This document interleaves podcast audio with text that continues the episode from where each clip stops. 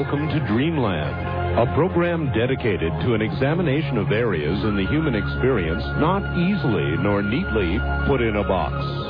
Things seen at the edge of vision, awakening a part of the mind as yet not mapped, and yet things every bit as real as the air we breathe but don't see.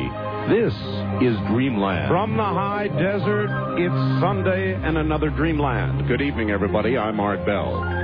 Let me give you a little bit of a sort of a thumbnail sketch of what's about to happen this evening, and it's quite a bit. First, we'll go to Philadelphia, our regular update from that person known to be the world's expert, the world's leading authority on animal mutilations and crop circles, Linda Howe. Then, a change of pace on Dreamland. Glenn Campbell is going to sing about the Rocky Mountains. No, just kidding. Not that Glenn Campbell. This is the Area 51 Glenn Campbell. That may or may not mean anything to many of you, but he is a man who has spent, well, we'll find out how long, long time up at Area 51 uh, watching the goings ons, the goings ons, the goings on, perhaps plural, and uh, we'll talk to Glenn Campbell. So uh, that is what's coming up on Dreamland, beginning just about on. Now to Philadelphia, Pennsylvania, all the way out, and Linda Howe. Linda, good evening. Hi, Art. Hi. This week I have been receiving calls like you about the discovery of that surprisingly bright object on the other side of Jupiter. Yes. Um, what is it? Uh, Hale-Bopp, I believe they call it. Hale-Bopp, yes. And you also faxed me the July 30th London Telegraph article in which science correspondent Robert Matthews wrote, quote, what fascinates astronomers and worries some is that this object is still far beyond the orbit of Jupiter, yet it can be seen with small telescopes.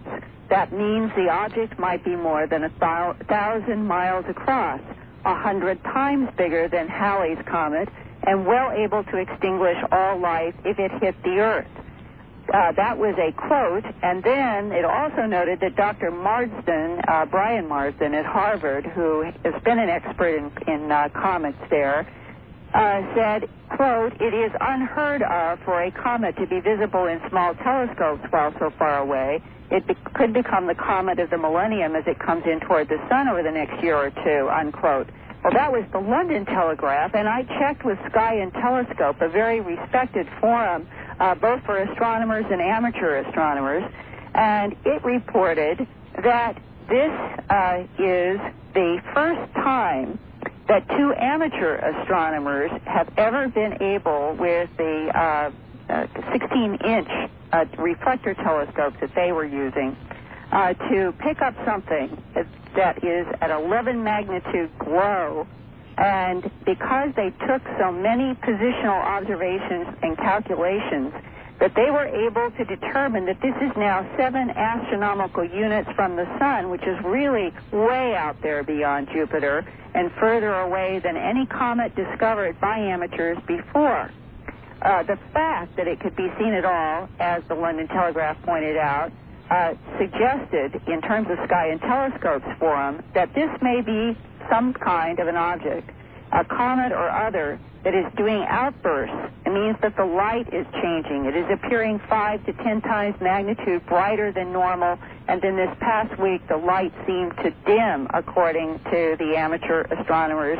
And a man in New Mexico who got out his 24 inch reflector and a charge coupled device and he says that he has found something in this, uh, what's called the spiral coma at the rear of this object that is typical of another comet that had what's called a light outburst that's not very well understood. And right now, there is a columnist for the Sky and Telescope who says that when this uh, outburst occurs in a comet, sometimes a second outburst occurs about 30 days later. And what they are intrigued by is that this current uh, observation, which is now just about a week and a half old, the comet has a fan-shaped head uh, as of July 31st. That is also unusual.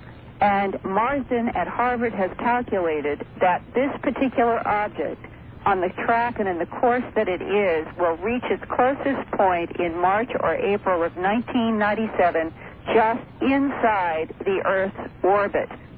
Uh, the magazine says, quote, it will grace the pre-dawn sky for North America observers that spring, but how bright it will get is still anybody's guess, unquote.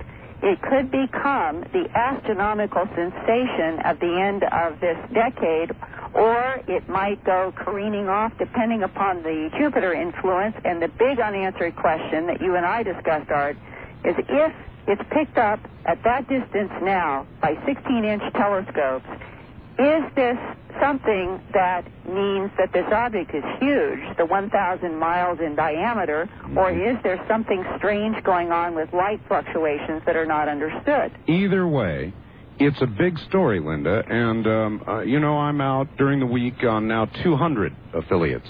Wow. And um, yeah, well, yeah, we just picked up. Congratulations. Oh, thank you. Uh, the last one we picked up uh, beginning tomorrow night is KMPC Los Angeles. Anyway, uh, what I wanted to say is a lot of local hosts have uh, been saying, you know, Art Bell's been talking about this, uh, but there must be nothing to it. It must be baloney, or else the national press would have picked it up. Well, it's not baloney, is it? It, no, not at all. And the fact that Sky and Telescope is uh, writing this kind of a story, getting it out on the internet, and there'll probably be a big article upcoming. This is an object art to be watched seriously seriously as we went through uh, all of those pieces of uh, comet that broke, or, or meteorite, or whatever it was, or asteroid that broke into Jupiter. This is another one of those stories that will be watched now from now until the spring of 97, and you and I will have to keep updating this and doing reports on Dreamland. And one thing I think I would like to do uh, after I get back from England is probably check in with Brian Marsden at Harvard and do an interview with him. Good. Oh, what a great idea. Thank Well, you. Yeah, and the London Telegraph also reported last week that thousands of people from Scotland to southern England witnessed a brilliant fireball believed to be part of a comet or asteroid or something burning up in the Earth's atmosphere. One eyewitness at South Shields, England reported, quote, it was like a huge floodlight lighting everything, and this was seen by people in several pieces of the British Isles. Well, it reminds me, too, of uh, today I talked with Nancy Talbott in Massachusetts, who has been getting a lot of coordinated reports from England concerning the crop circles, and she says that people have been reporting green lights, orange lights, white lights, all kinds of moving lights this summer over fields either where formations have formed or over fields in which the next field over formations form. And there have been so many of these eyewitness sightings that people are associating the light with an area where something forms. And I leave for England uh, tomorrow, and even though harvest is partly underway, if there is a fresh formation to report about next Sunday, I will have the latest news wherever it is from wherever I am in England. I take it you're also going to be chasing after the whole Santilli thing. Absolutely. And uh, in just a few minutes, I'm going to have a very interesting piece relating to this whole issue of what a non human being might look like. Mm. But I wanted to bring you all up to date on a new formation here in the United States. Last Sunday in the Press Democrat newspaper of Santa Rosa, California, the front page carried a color photograph of an odd symbol in a horse pasture and the headline, quote, Triangular Mystery on Santa Rosa Hill, unquote. Oh. I called and talked to the owners of the pasture who do not want to talk publicly yet, but they confirmed a very surprising fact. The 150 foot long formation of an equilateral triangle with a circle at each corner that's very reminiscent of one of England's most famous formations at Barbary Castle in 1991. This formation in California actually emerged on Easter weekend in April, and yet no one reported anything until this newspaper report last Sunday, four months later. A relative who lives on this horse ranch said that he was awakened by a very bright flash of light the night before he and his family discovered the triangle and circles on the hillside. The wife of the uh, owner of this horse pasture told me that the family discussed it and they decided they would do nothing. They would not erase it, they wouldn't report it, they just left it alone. Now the grass is dry, but the triangle and the three circles are a very clear dark outline in this still dry pasture grass even now. And I have color photographs that uh, two different uh, sets of uh, investigators in California took and sent to me this week. And everybody is remarking, including the owners, about how clear this equilateral triangle and circles are, and everyone makes the same comment. The hill is so steep the grass rises up a steep hill, and yet this is a perfect triangle and perfect circles. And one person said, if someone hoaxed it, how could they do that on a hillside that is as steep as that one? Uh, rolling rollers and keeping them under control, making perfect triangles and circles would be difficult. And no one anywhere has claimed any knowledge about this or having made it. So there is a distinct mystery in the Santa Rosa area of California. While comets are coming toward us and mysterious formations appear in cereal crops, and everyone is arguing about whether or not the humanoid bodies in the now controversial uh, Roswell autopsy film are real or human genetic anomalies, I continue to get mail, faxes, and phone calls from people all over the country, Art, who report totally conscious encounters with non-human beings. One man in Florida even described several types that are different, which we might be comparing, or at least worth considering comparing, to the Santilli autopsy story. Okay. This man said that I could play this excerpt on Dreamland. He's asked to remain anonymous for now, but the details of his experience are so vivid that I think it is worth sharing with our audience and keeping in mind maybe we're hearing firsthand about real human encounters with these beings, and this may or may not help us in thinking about this alleged uh, autopsy Santilli film. All right. So here is a man from Florida. This is current uh, ca- conscious encounter. Yes, 75%, 70% of, of the encounters that I had, that what I saw were, that what I could, was allowed to see were primarily the, little, what I call drones or worker type.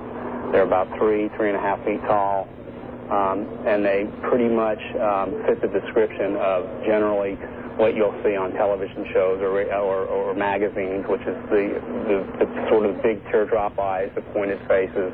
I call them drones, I call them workers. The aliens um, that I'm familiar with that seem to manage them or run them are in essence about the same size, um, atrophied looking, skinny looking, uh, body wise. Um, they almost look like someone, and I was told that I shouldn't say this, but I can't help it because this is what they look like to me. They look like an individual who would be in the latter stages of, that terrible disease AIDS. They just look that sickly. But yet I know they're not sick. I know they're strong, but they just their, their appearance when you look at them like, oh, this guy's in the latter stages of terrible malnutrition or AIDS or something like that. Um, as far as their faces are concerned or their heads, their heads are slightly bigger than normal.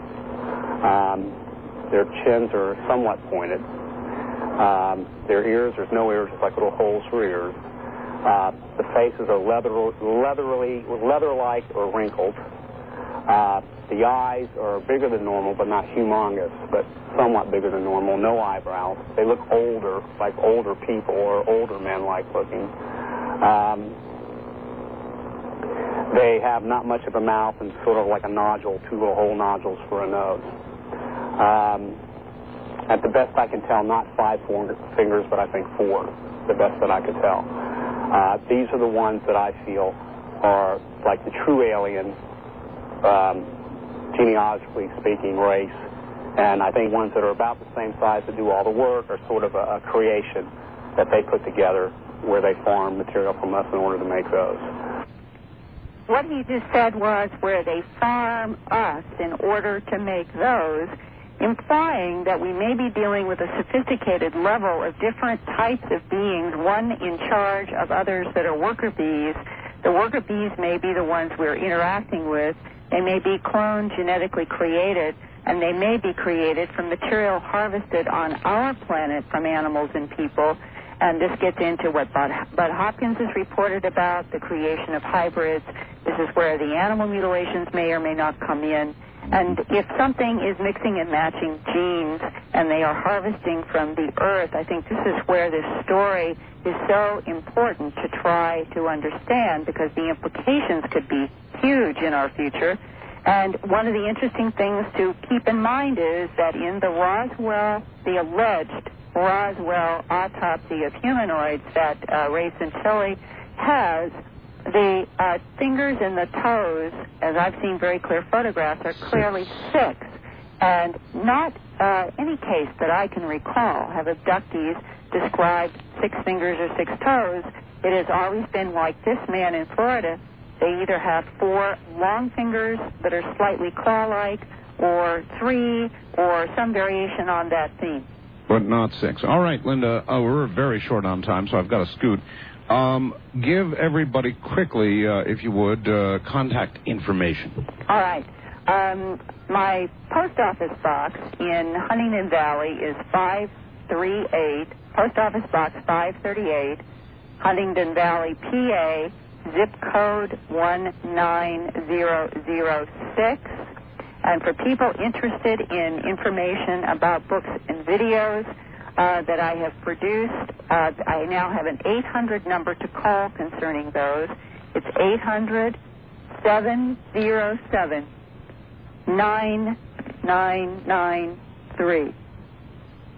Oh, that's excellent. Uh, that's excellent, and we'll get your uh, little spot on later, and that'll tell them all the rest of it. All right, and all right, uh, thanks. Have uh, a good time with uh, your next guest. Uh, Area 51 is always fascinating, and next Sunday from England, who knows what I will have to report. No, well, that's going to be looking for. We're going to be looking forward to it. Don't forget to calculate the times now. Yeah, about 4 a.m. there. Yeah, all right, Linda. Talk to you then. Okay, Art. Take care, Linda Howe.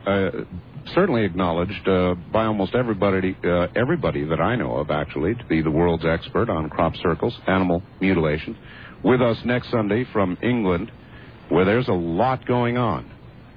Well, coming up in a moment, Glenn Campbell. Right now, North American Trading and their easy, it's what I call Rio. Glenn Campbell, 35 years of age, is the principal local activist seeking great, greater government accountability at, guess where? Area 51, a secret military base 90 miles north of Las Vegas. Formerly a successful computer programmer from Boston, Campbell moved to the remote town of Rachel, Nevada in January of 93 to investigate the many strange stories emanating from the base. His carefully researched book, The Area 51 Viewer's Guide, helped bring mainstream attention to a story that's been dominated by UFO and conspiracy buffs with little concern for the facts. And indeed, mainstream media has jumped on it. You'll recall a recent uh, Larry King show in which he sat out in the desert with his desk in the desert and had uh, some guests on the subject, and his even more recent uh, uh, piece on UFOs. So there's lots and lots of mainstream media attention now to Area 51. Maybe they've moved elsewhere. Who knows? But then why annex that land? We'll ask. Glenn Campbell. That'll be next on Dreamland.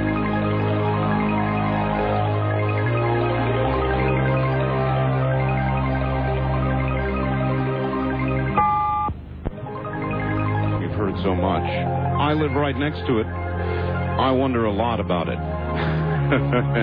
In a moment, Glenn Campbell, and he'll answer the questions. One very quick ad for you. To actually to Las Vegas, uh, which is where I believe Glenn Campbell is located uh, right now. You won't sing for us, will you? I will if you want me to. No, that's all right. How you doing, Glenn? I'm doing just great, Art. How is it uh, living with that name, by the way? Oh, it, it's difficult, uh, but I've learned to live with it. Uh, Mhm. now the the interesting thing is I'm giving him some hell because uh, he has to answer all those UFO questions. Do you think occasionally they say, uh, "What about Area 51"? yes, I know he's been asked that. Uh huh, no doubt. Well, um, as you, you know where I live, Glenn. Up in Pahrump, yeah. Yeah. And uh, we have a somewhat remote, nevertheless, uh, pretty good viewers location here in Pahrump uh, for Area 51. And, uh, and what flies up gets high enough up over the mountain range. We see it here. And uh, there are a lot of people with a lot of stories in Pahrump, and I'm one of the guys who's got a story, and I am going to tell it to you next hour, I think, and get your view. But first, let's go back. Let's find out how in the world. I mean, you're sort of a desert rat, aren't you? I have become one. I, I'm an Easterner by by birth, and uh, I got interested in the UFO phenomenon several several years ago, and this seemed to be the epicenter of it. Yeah, yeah, And I like to say right. the aliens picked me up and brought me here. Mm-hmm. But it was probably a conventional aircraft. Uh, well, it was probably a continental aircraft. yeah, yes, there you go. Uh, so you actually, what did you do? Did you take up residence at Area 51 or near it? Uh, uh, how'd you live up there? As close as I can get, the small town of Rachel, Nevada is just north of Area 51, about 20 miles north of it. It's as close as a civilian can get. Right. This is a small town of mobile homes, and I lived there for, for over two years before coming back here to Vegas. So what did you do? You just went out there and bought a mobile home and settled in for the watch? I rented a mobile home, and I settled in to uh, pursue the mystery as I thought it, it should be pursued. Uh, I do not, I did not uh, spend all of my time looking in the sky for things in the sky because, uh, quite frankly, I think that's not the most productive way to approach this. Uh, the question is, if you see a light in the sky and it's maybe not earthly, where do you go with that information, and how do you pursue it further? It's kind of a dead end. The most Yes. you can do is is write it down and perhaps report it to others. I agree. Uh, the the avenue that I approach is that if any of this is happening, the the government certainly knows more than we do. Uh, the Air Force, for example, must have the cameras and the uh, and the tracking ability to, to keep track of whatever is going through our atmosphere. But I take it no matter how hard you knock, knocked on their door up there, I mean, nobody came out in uniform and said, well, we, the government, are now ready to meet with you, Glenn Campbell, and we'll tell you what we know. That never happened. That never happened. They ignored me totally. but uh, there's a lot of data. As, as a computer, as a former computer programmer, I'm, I'm concerned with data and what sort of data you can pull out of an area. hmm And uh, So then what was the idea? To talk to the locals? no, it was to uh, first of all to come here, to be here, and then to see what sort of avenues open themselves up. And indeed, avenues did come. You you have a base there that that officially does not exist. The question is, how do you how do you crack this base? How do you find out more about it? Mm-hmm. And the tools that I use are simply, first of all, to collect the open information that's there already. Uh, there are a lot of misconceptions when people come here as to what the basic geography of the area is and, and what what is at Area 51, what is at Groom Base, and what do we know about. And simply to collect that and distribute that information pushes the movement ahead. It creates a base of, of general information that everyone else can build upon. Well, I take it when you moved into your trailer and you began to establish, you know, some sort of relationship with the locals, you would talk to people. Uh, do they talk about it much up there, or are they very closed-mouthed about it? Well, the locals there in Rachel, the, the, the vast majority don't have any connection to the base. Uh, this this town is only 20 miles from from the base, but as far as they're concerned, this could be a million miles away. It's like a small town anywhere. People are concerned with their their local affairs, and it's only when the outsiders came, people from Las Vegas, came with the UFO interest, that anybody down there noticed anything. Mm-hmm. Uh, I think that uh, most most of the interest is, is coming from Las Vegas. Most of the workers to this base come from Las Vegas. Uh, what you get up there is simply having access at that time to a hill where you could see the base. Right. Right, but occasionally, uh, I think you, you you will admit things would pop over the hill, and so the locals in Rachel must have been treated to occasional shows of this and that, and there must be a lot of local stories. Unfortunately, no. Uh, the the majority of the, the stories that I hear come from, uh, frankly, from outsiders who are looking to the sky. As figure if, if you are living in a, a small town, you go about your daily business, you go to sleep at night, you keep your, your eyes down, and you don't notice things. Well, that's true. The worker, the, the local people there have lots of stories of F-117s, the, the stealth fighter flying over before this was made public, and the B-2 flying over. The um, this community I see is no different from any other rural community. You have believers, you have disbelievers. Uh, the real stories are not coming from there. The, the more interesting stories are coming from people who claim to have worked there or worked in, in some capacity in, in this restricted zone. All right, Certainly let's Bob let, Lazar. Is, yeah, let's go. I was going to say, let's go back to Bob Lazar. Uh, you've had plenty of opportunity to review his story. How do you feel about it? He is a fascinating case, and uh, he remains. Although I, I know him, I, I don't know him well. Uh, he remains an enigma. All right, a lot of people in the audience are saying, I, I have no idea who Bob Lazar Who Bob is. Lazar is. So who is he? Well, this whole the whole source, perhaps, of, of most of this Area 51 interest came from Bob Lazar, a, a, a Las Vegas resident who came forward in 1989 on a local Las Vegas television station to claim that he had worked with alien craft uh, at a site just, just south of Area 51 at Papoose Lake. This is a very detailed story, a very coherent story that was just limited to this hardware that he claims to have worked with. He says he worked with discs, and he can explain in great detail how these discs operate. Although he does not know where they came from, he feels certain that these are extraterrestrial discs that the government has somehow acquired. This was the spark that set off the interest in Area 51 and sent everybody up to Rachel to look for flying saucers themselves. Right. And uh, the odd thing is, they saw them.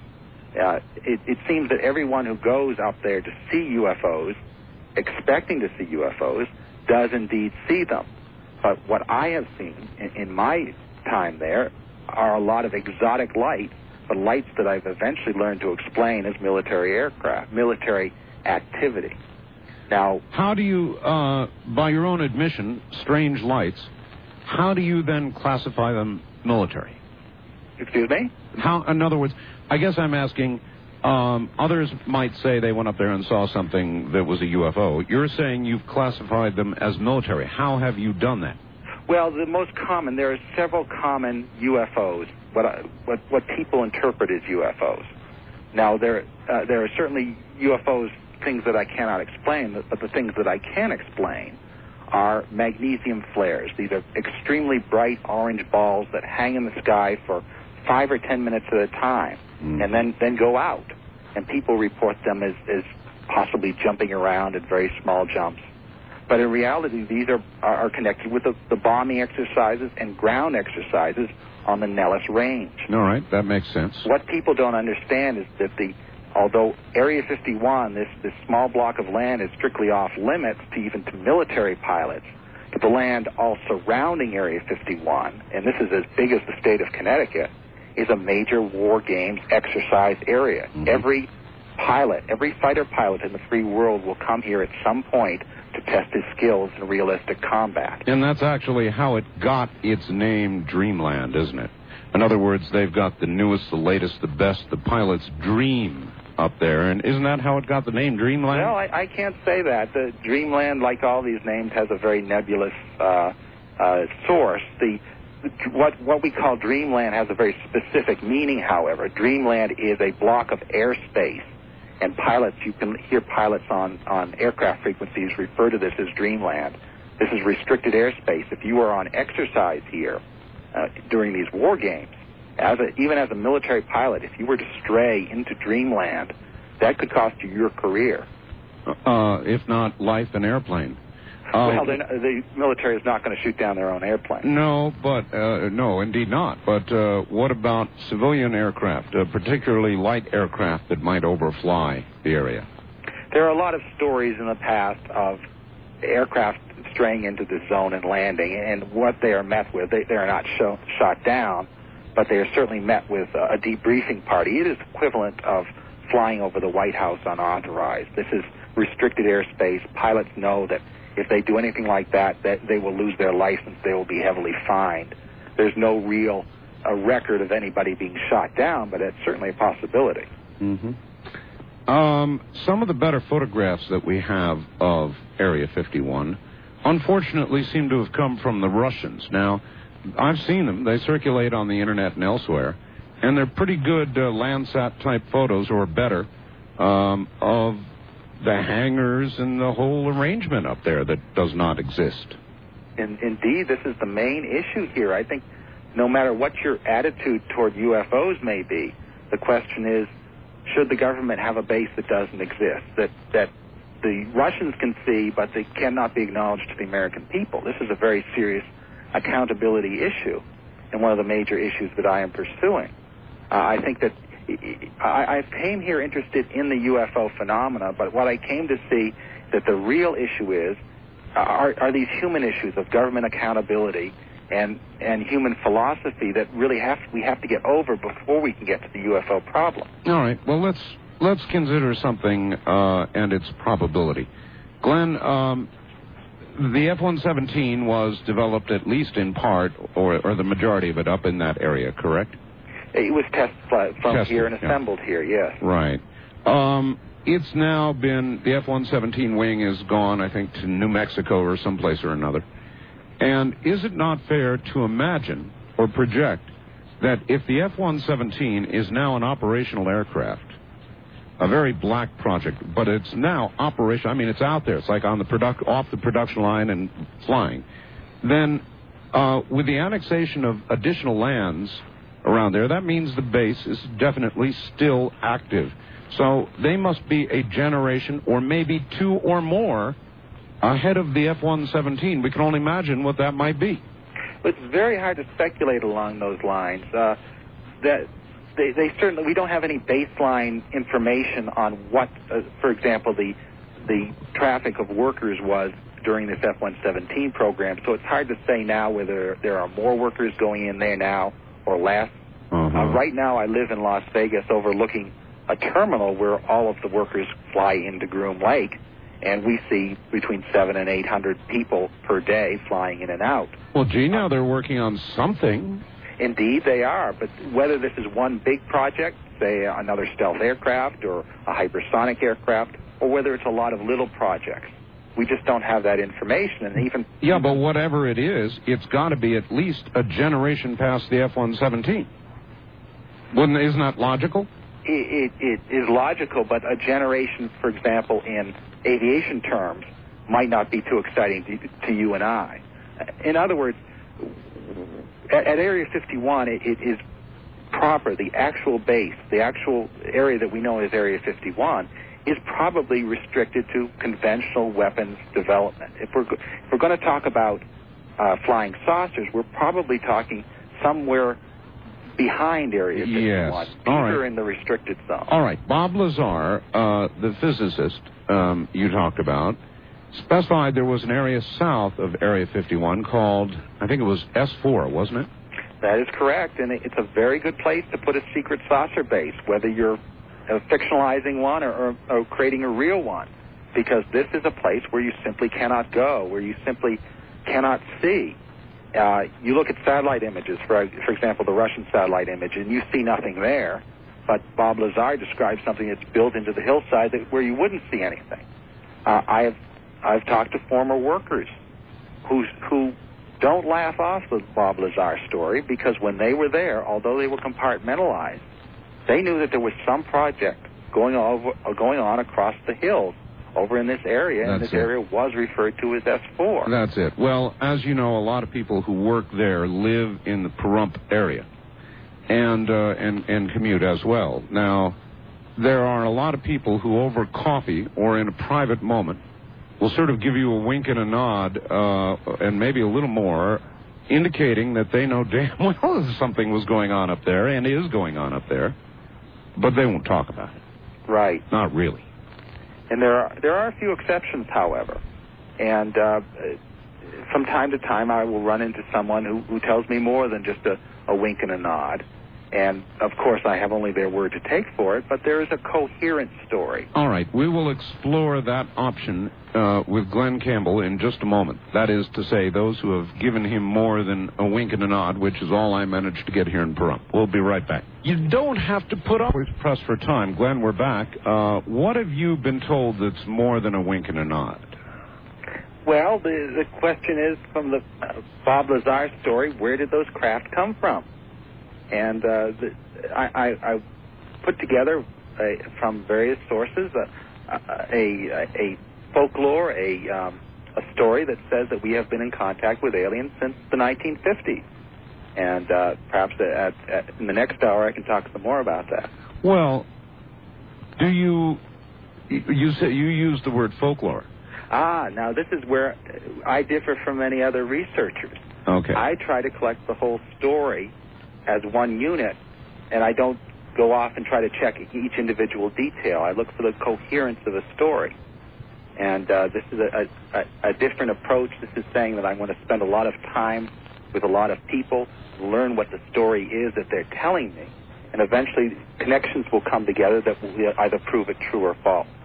That's why I don't say this is 100% truth. I say this is a, a mystery that's, that's w- worthy of exploration.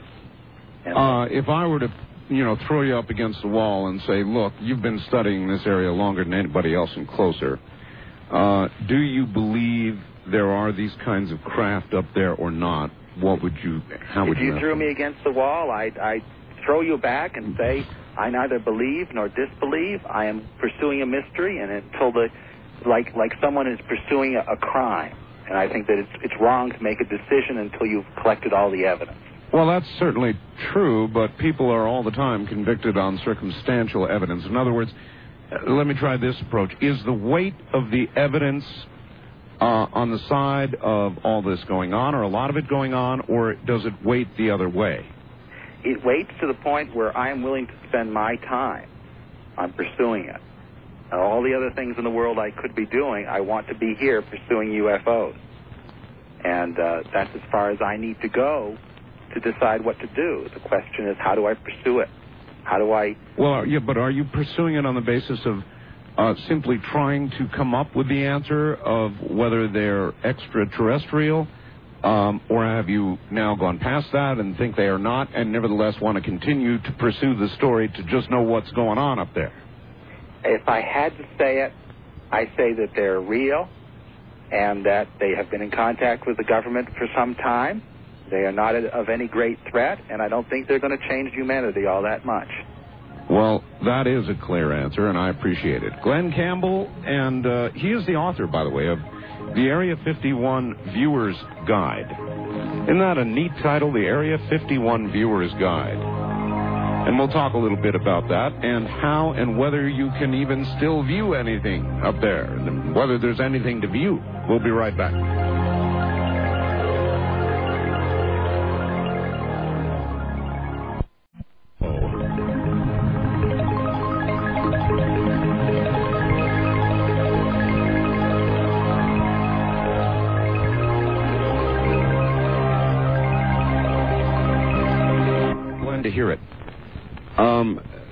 I've, I've been swearing I wouldn't keep telling this story, but it's unavoidable. I've got the probably the world's expert here on what's out at Area 51 or what is not.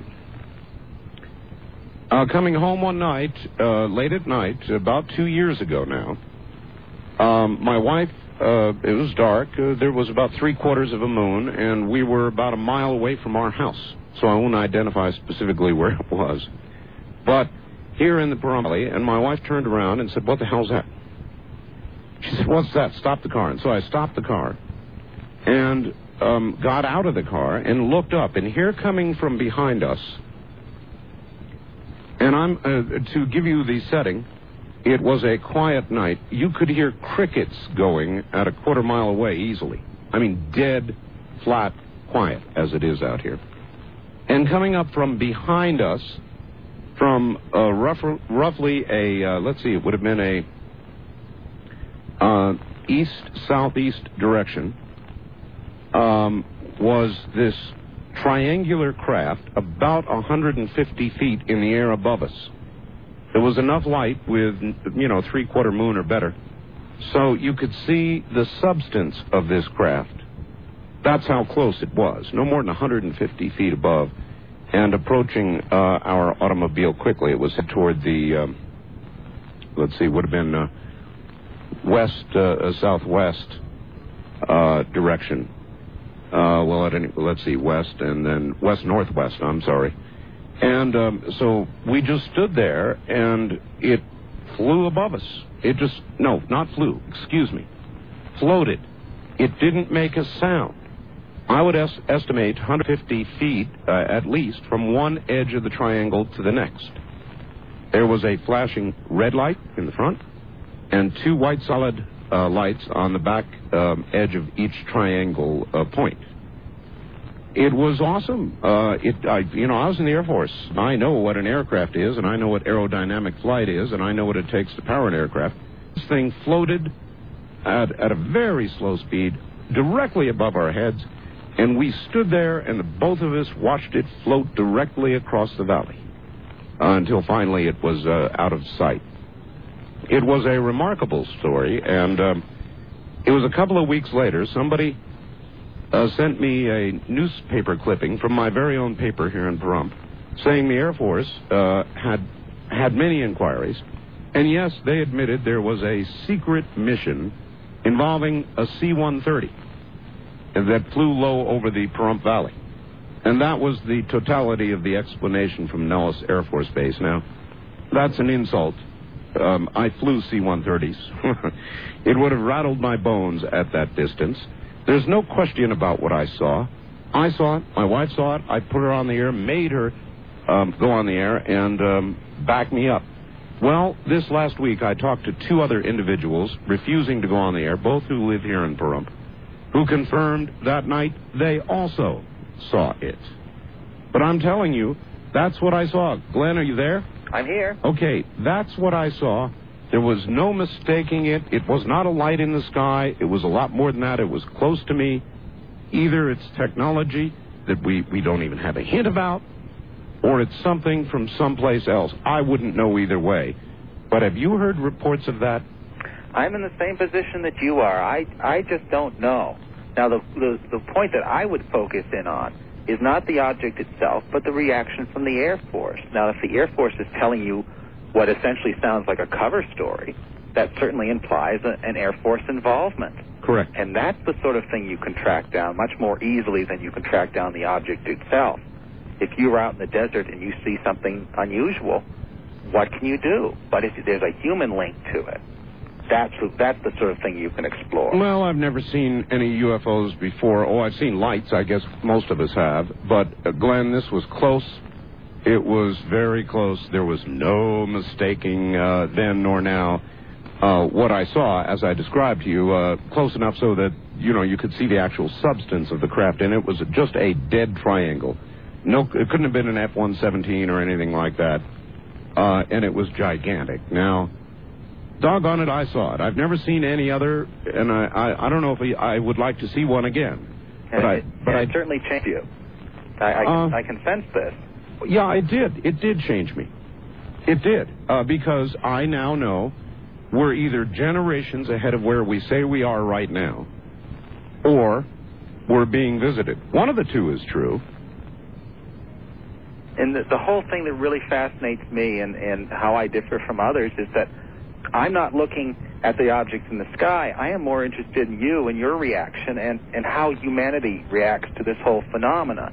Because I think this is key to whether whether and how the truth comes out is how we are willing to respond to it, how whether humanity has the, the maturity to respond to it and, and absorb it into our worldview. My guess is no. No? Yeah. Well, we've absorbed bigger things. I think like like world what? wars are certainly upsetting to humanity. Yes, but uh, they're not upsetting to religious belief. Well, I, I guess the, my analogy would be to uh, a, a distant, uh, an island kingdom that has had no contact with, with white gentle, white white people or with outside culture, and uh, this culture, this this new uh, explorers land on the on the shore of this island. Uh, it may be a traumatic experience, but the, the islanders do adjust, uh, provided they're not overwhelmed by the, the invaders. Um, I don't, nothing I see indicates that the aliens are in, uh, are evil in any way or are out to take us over. They obviously, if they had that that intention, they would have done that long ago. They All would right. have blown us out of the solar system. Let's uh, center back on Area 51. Uh, in your Area 51 uh, viewer's guide, right on, I, I don't know, page one or page two, page one, I think, it says, Warning! Freedom Ridge and White Sides are now closed. And uh, you warn people, you go up into these areas and you're going to get arrested. Is that right? It's a great danger because the, the border is very, very poorly marked. Uh, these, by the way, are the hills that people used to climb up to look down on, on the secret base. What you saw in the distance was looked like an average Air Force base. It's not much different from Nellis, looking down on Nellis Air Force Base. Well, except that it's not supposed to be there, and it so doesn't exist. so you're not allowed to go to this particular viewing point anymore. And if you do, what happens? Oh, you'd be arrested. Uh, I don't think you'd be shot, but you'd certainly uh, get the full the full treatment. They they would not be kind, and it re- results generally in a six hundred dollar fine. Six hundred. Well, you Oh. can afford it, perhaps. We can uh, just give it a try. Well, uh, have you? I, I take it that uh, during the time it was legal for you to do so, uh, you have Well, I've certainly been up there uh, hundred hundred times, perhaps. a hundred times. and never seen anything uh, ex- aside from some MiG aircraft, which perhaps I wasn't wasn't uh, supposed to see. MiG I've never- aircraft? uh, this is, among other things, Area 51 has been where we keep our Russian arsenal, the aircraft that we have purloined in various ways Ah. from the Soviets. It's, it's, the, our Red Hat Squadron, as it's called. no, I didn't know that. Oh, yes. Well, there are a lot of different earthly projects going on at Area 51, enough to account for the number of people who go out there. Uh, the MiG, MiG, certainly UAVs, this is unmanned aerial vehicles uh, designed for reconnaissance. They, they have been tested there. Various small weaponry might be tested there, and certainly stealth aircraft like the B-2 continue to return there for various form, forms of radar testing. hmm Um, there is another. I'm trying to give them the practical now. There is a place you can go uh, for those who don't feel they can afford uh, the six hundred dollars, called Tikaboo Peak. Is that correct? there remains uh, a number of distant mountains that you can climb to uh, again see the base, but from a much greater distance. This would be 25 miles, Uh huh. which across the desert you you can still see the base, but you're going to need a pretty good telescope to see very much.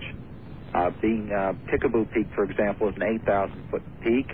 It takes uh, it's a it's a strenuous two hour hike to, to get to it. Mm. Uh, you can't get there in, in the winter when the, it's snowed in. Uh, but if you're willing to take this hike, you can see the base. And it might be a better viewpoint in some ways than the Freedom Ridge viewpoint because whenever anyone was in Freedom Ridge, the guards would report right back that someone's there. Uh-huh. And as they say, watchdog goes into effect, meaning that they, they will call off secret aircraft and uh, suppress operations while you're there. Huh. So they've they've annexed that now, correct? In other words, uh, you can no longer go up there, um, and one can only wonder if operations, really secret stuff, or even the saucers, have been transferred elsewhere. Well, you then, can- you then, can- then why are they doing that? Well, you, you can certainly speculate endlessly about where the saucers have been transferred, if they have been. Uh, again, Area 51, the, the base itself, the physical hangars uh, that you see in, the, in these photos, this is almost uh, has always been exclusively a, uh, a, a conventional conventional base. Bob Lazar says that. He says there is nothing at Area 51. Hmm. He saw his stuff south of Area 51. Now, as for whether the the stuff has been moved, sure, you can move it. You can move something secret at any time, but you can't wipe out a history of a place. You can't wipe out all traces of it, and, and this is the sort of thing that that will continue to stay in the minds of workers. For example, there'll continue to be paperwork involved in it, and and that's the sort of thing that I'm trying to track down. All right. For the uh, less adventuresome, I doubt I'd hike up uh, uh, for a couple of hours. Um, there is the black mailbox.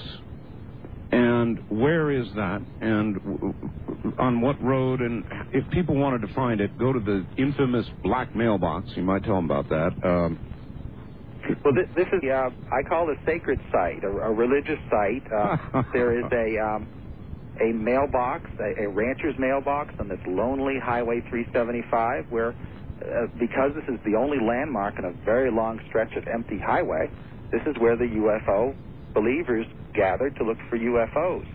Uh, I, I personally try to stay away from that because it's become such a social uh, a social center, and I, I believe that. Uh, the, the government, if it is, is at all wise, would not put on a display for people who just happen to show up. mhm. Uh, but this is the place where the true believers go, and to, to look for UFOs. And I, as I say, when they're looking for, they see them because uh, there's, there's a lot of lights in the sky that could be ambiguous. when is a good time to go? I, I'm sure you get that question all the time. I, again and again, and I, I come right back to the the fact. I think that the moment that Bob Lazar came forward with his story, uh, saying that the UFOs are real, I think they would have changed their operations in such a way that they're not going to put, put them on display for, for tourists. So I, I think that no time is a good time.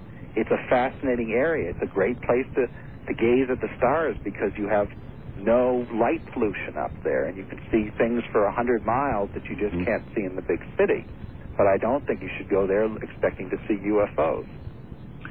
Um, what kind of security people? I mean, if if if you uh, violated this, went up to Freedom Ridge, had a camera with you, and so forth, and they closed in on you, are these plainclothes people who meet you, uh, sort of security service, or what can you tell us about that? These are camouflage-clad uh, security guys with no name tags, no insignia. really? The best information is that they work for a government contractor, EG&G, but they won't will not identify themselves. They will not identify who they work who, who they work for. And if you try to approach them, they'll they'll certainly run away. It's, it's a very curious phenomenon.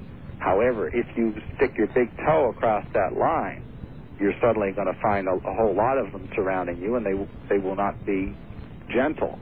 Uh, generally, this means face down in the dirt, and uh, Yes. and you you you're probably there for an hour or so until they call the local sheriff, who eventually hauls you off and charges you. All right. Um, you, I'm a, I'm a scanner nut. I love scanners, and I've got the BC 2500 uh, XLT unit in Bearcat.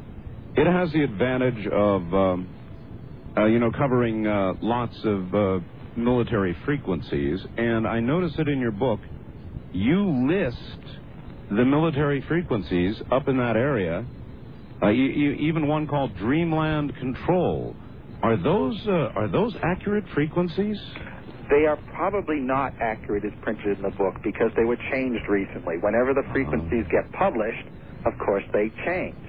Uh, but many of these frequencies are in the clear. You can trace, you can pick up the the Groom Lake Tower, for example, or, or uh, uh, this Dreamland Control frequency, which would be controlling uh, a, a military aircraft in and out. Do you know what the new one is?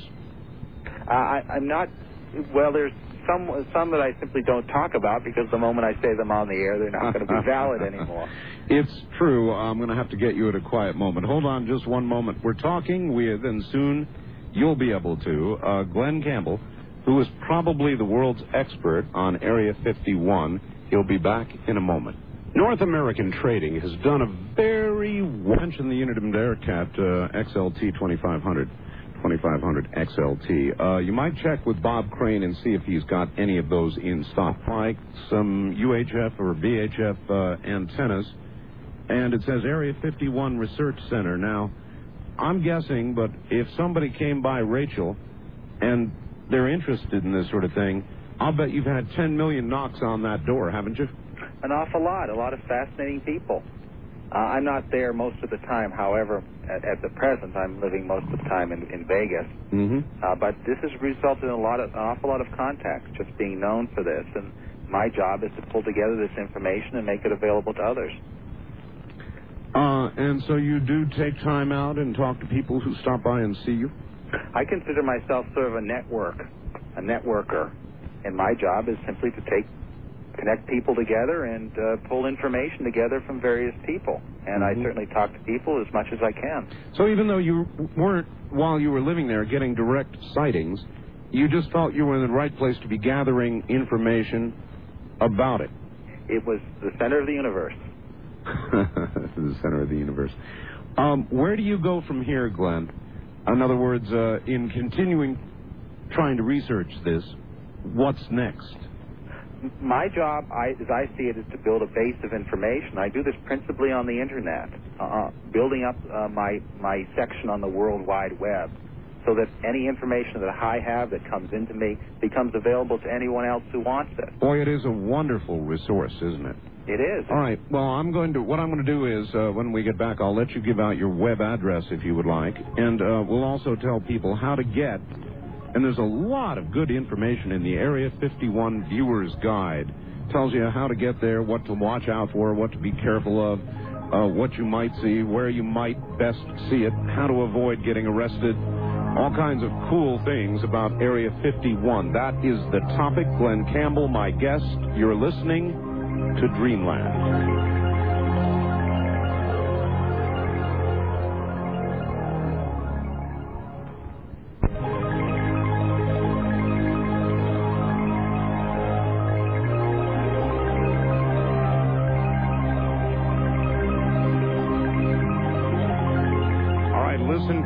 To the numbers. We're about to open the phone lines. From the Kingdom of Nye, you're hearing Dreamland with Art Bell. To participate in the program, call toll free 1 800 618 8255. 1 800 618 8255. First time callers, area code 702 727 1222. Or the wildcard line at 702 727 1295. This is the CBC Radio Network. Free radicals.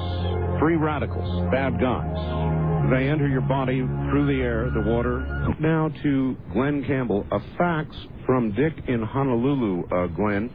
Great show. Please tell Glenn thanks for his uh, great Desert Rat online newsletter. It is very well written and it's entertaining.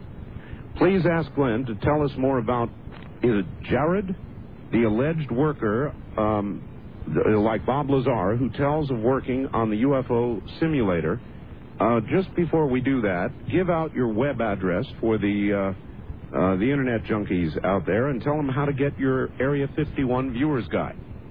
Okay, the the web address is uh, I can I will give out this long address, but if anyone doesn't write it down, you can usually find my page simply by looking for any UFO page and uh, jumping through it to find mine. Uh, Rather than giving the actual address, what oh, I think that's a better way to go. Um, give us a keyword when you get to the web search.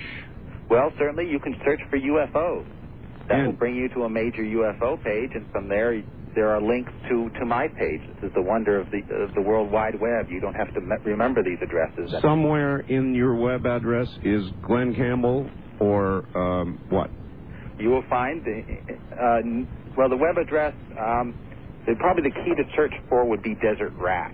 There you go. There you are, and you, you will find you will find me. All right, Desert Rat. And from there, you will find uh, all sorts of fascinating information about Area 51, including back issues of the newsletter, you know, all available for free. God, it's such a wonderful, uh, really available for free. That's the way the, the the web works. Information was meant to be free. Um, Area 51 Viewers Guide. Uh, that is not free. You publish that, correct? No, that is a published, a self-published book. It is available for fifteen dollars uh, from the Area 51 Research Center in Rachel, Nevada.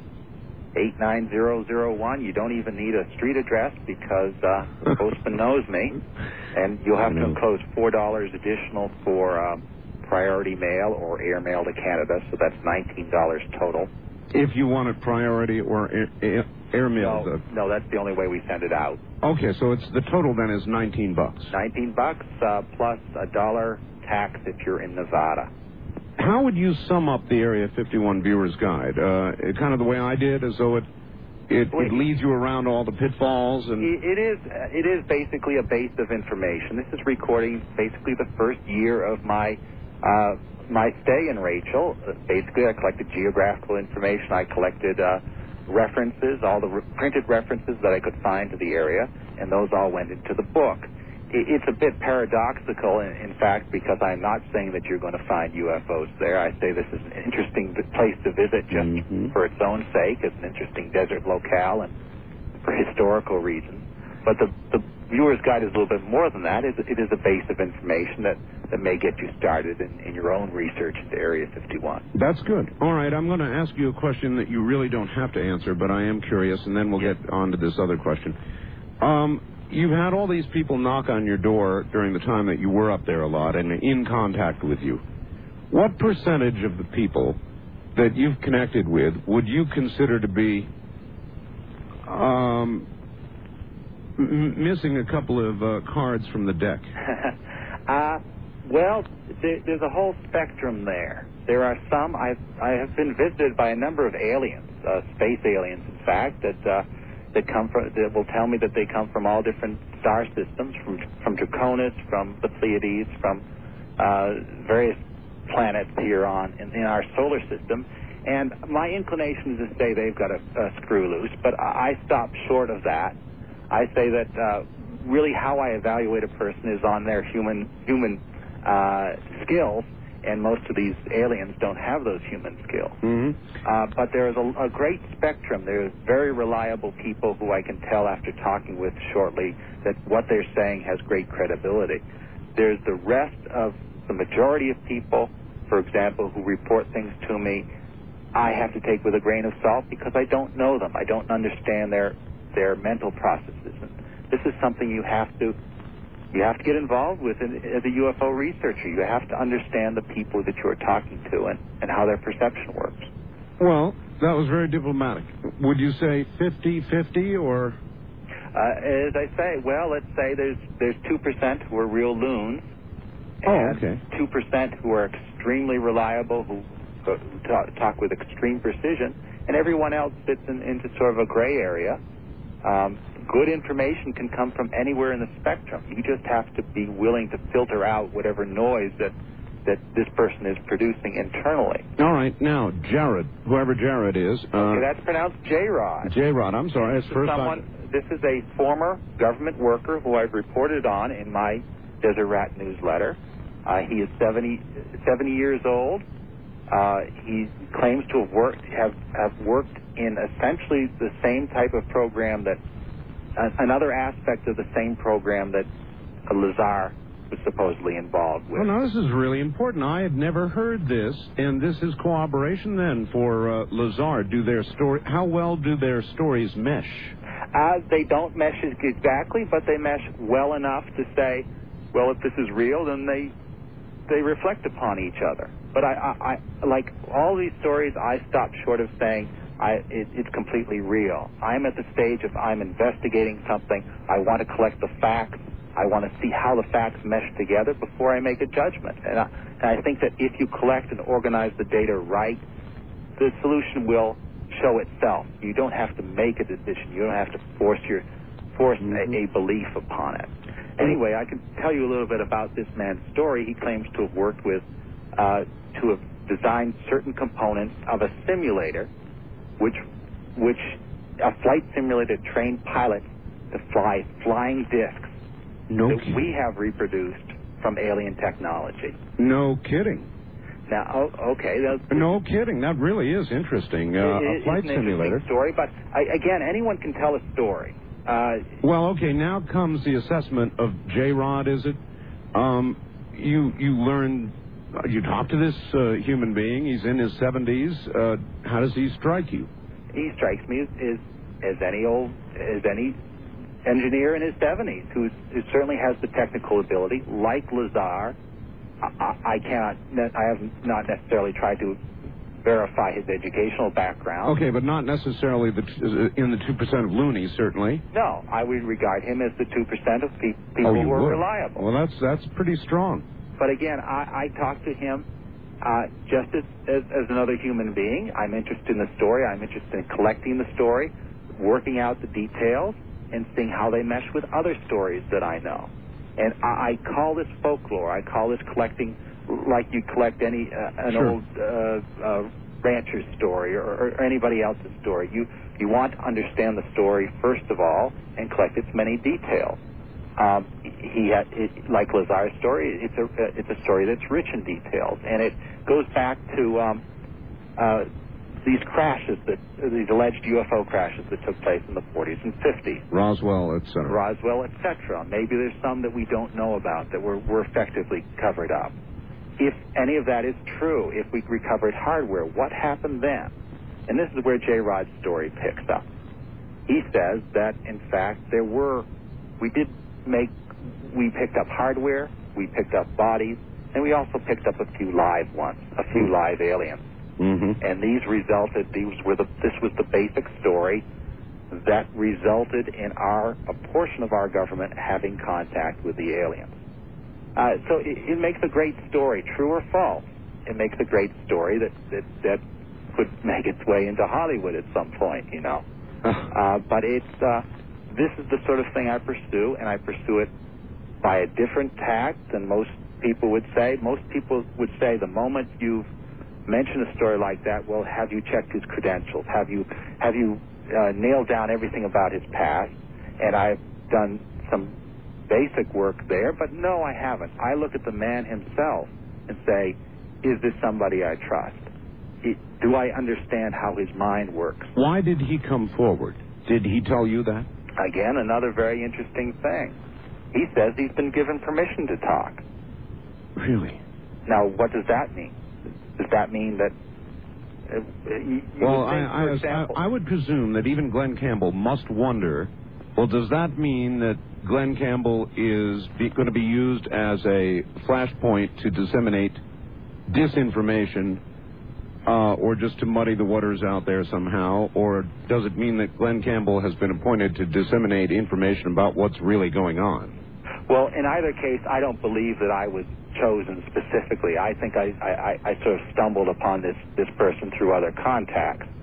And uh, but but we've we've hit it off. We get along all right. I, I see him every now and then. Is he willing to go public beyond his communication with you? No, and this is the point where we we give him this name of of J Rod. That is not his real name. Oh, okay. Uh, uh, and and it's interesting. We're not trying to protect him here from the government. I, I know. I listen. I don't blame him. Uh, in his position, I wouldn't do it either. The press would descend on him. Life would change. And L- Bob Lazar is the best uh, Example. best proof of that. No, it's suddenly, true. As soon as Bob Lazar came forward with his story, suddenly people were camping on his front lawn Yes. and saw him as the new Messiah. Yes, I know. And uh, that is the problem. As I say, the problem, I think, it, with the whole UFO field is not government disinformation. It's not the government muddying the waters. It is the UFO believers muddying the waters themselves. Oh, I agree. Stand by just a second, Glenn. We'll come right back to you. And then the phone, uh, by the way, the East of the Rockies line is 1 800 825 5033. We're going to take calls in a moment, I promise. 1 800 825 5033. Dreamland, talking about Dreamland. If you want to learn Ontario, all right, what, what, how can we help you? well, I just wanted to check if I could get through. You can.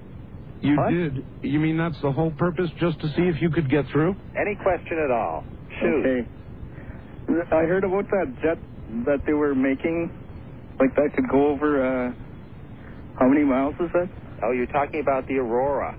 Yeah. All right, that's a good one. Um, what about it? Is the Aurora real? Ah, there's there's there's another uh, vague UFO story. I don't know if it's real. What we're talking about is a, a hypersonic aircraft, uh, presumably the fastest in the world, Mach anywhere from Mach 4 to Mach Mach 7, that was uh, supposedly under development by the by the Air Force to replace the SR-71, which was, was mysteriously retired earlier in, in the 90s. Mm-hmm. Now the question is, does the government have such a, a plane? And uh, to this day, I do not know. There was there was certainly a project in the works to build such a plane. Whether it got off the ground, whether it was flown at Groom Lake, I just don't know. Would you think it would represent the next logical generation? It would, but uh, the, what makes me skeptical of this is if, if we're talking about solely human technology, this is something that's incredibly expensive. Think of all the billions and billions that were poured into the, the stealth bomber, for example. A hypersonic aircraft is going to be just as just as expensive, and billions and billions that has to come out of a budget someplace. While we're on the subject of budgets and very expensive aircraft, the uh, report on the B-2 the other day was pretty pathetic from the GAO. It said uh, the B-2 failed tests uh, re- regarding whether it would be shot down, failed tests regarding whether it was even stealth. In other words, it can be seen on radar, and general, generally uh, failed most of its tests, according to the GAO. This is an indictment of how our black budget aircraft development works. It is the sort of thing that, you know, all UFOs aside, the reason that you cannot let the government do anything it wants with money. It has to be held accountable as the project is proceeding. Make sure that the, the taxpayer gets it, it the bang for its buck and these billions that we're spending. I think this is a symptom of, of exactly the, the sort of thing that we're, we're trying to, to change here to get more accountability. Of course, on the other hand, the F-117 is generally considered to be a big success. Indeed. Um, But did the, the fact that it was secret, the fact that it was non existent, did that was that really necessary? Did that give us the edge? Getting down to the nitty gritty, well, the F 117 certainly has, um, uh, and did in the Iraq War. But uh, getting. But could the uh, Saddam have reproduced it? Well, I don't know. Uh, getting down to the nitty gritty, do you think Freedom Ridge should be available to the public, that the government was wrong to close it up, or do you understand the need for national security when it comes to developing uh, aircraft? This is always a very delicate issue. There's Yeah. certainly a need for secrecy in, in, in defense. It is probably the most essential element. You don't want to tell your potential adversaries just what you have, just what your troop strength is. Uh, but there is also a need for accountability, and there is this constant push and pull, this this balance that has has to be struck. What I am saying is that there has to be another force. The military is always pushing for more secrecy. There has to be another force that is pushing for greater openness. And you, you are the openness force. That is that is my job, like like a, an advocate for a certain position. Well, Yeah. may the force be with you then. Uh, Wildcard line, you're on the air with Glenn Campbell. Hi. Hello. Hi. I'm calling from KSFO in San Francisco. Yes, sir. Uh, about three years ago, I went out and videotaped a thing at the Little A'Le'Inn. It was a meeting with uh, put on by Norio Hayakawa and Gary Schultz. Uh, Bill Cooper showed up. John Lear showed up. Bob Lazar showed up. And then a group of us went out and hiked up to, I guess it was Freedom Ridge. It was about uh, five, maybe ten miles away. yeah, that was Whitesides at the time. That was before Freedom Ridge was discovered. Oh, Whiteside, okay. And we sat up there and just watched things come and go all night. Uh, you know, different aircraft. It was all pretty conventional. We watched the Jeeps come out to the edge of the fence, and every time it got a little too loud, it was obvious they knew we were there. Uh, we saw Old Faithful come in about 5 in the morning. The interesting thing to me was at the meeting itself at the Little A'Le'Inn, one of the big things they uh, discussed was the possibility of genetic experiments going on underground at Area 51. And I'm wondering if Lazar or any of the other people you've run into have alluded to it. I know John Lear has a little bit. Well, And All right. let, Uh, let me let me ask you something. Uh, when you were recording this event, and and they were discussing these genetic experiments, what was Bob Lazar doing? Was he sitting in the in at he the was bar? sitting in the audience just observing. Yes. Now, I, I knowing Bob, I would think that he would regard that as, as pretty ridiculous. Bob is a very nuts and bolts guy. He'll say, "This is what I experienced, and this is all I know." right, and he refuses. I've, I, I'm one of the lucky few that has been able to interview Bob Lazar. And uh, you're, you're quite correct. The moment anybody gets off uh, into the deep end, uh, Bob will stop and say, look, uh, I don't know anything about that. Um, I don't even want to speculate about it. Uh, here's what I did. As you said, he's a nuts and bolts kind of guy. To me, that's always made him uh, quite believable. You you sort of stay away from these social uh, UFO.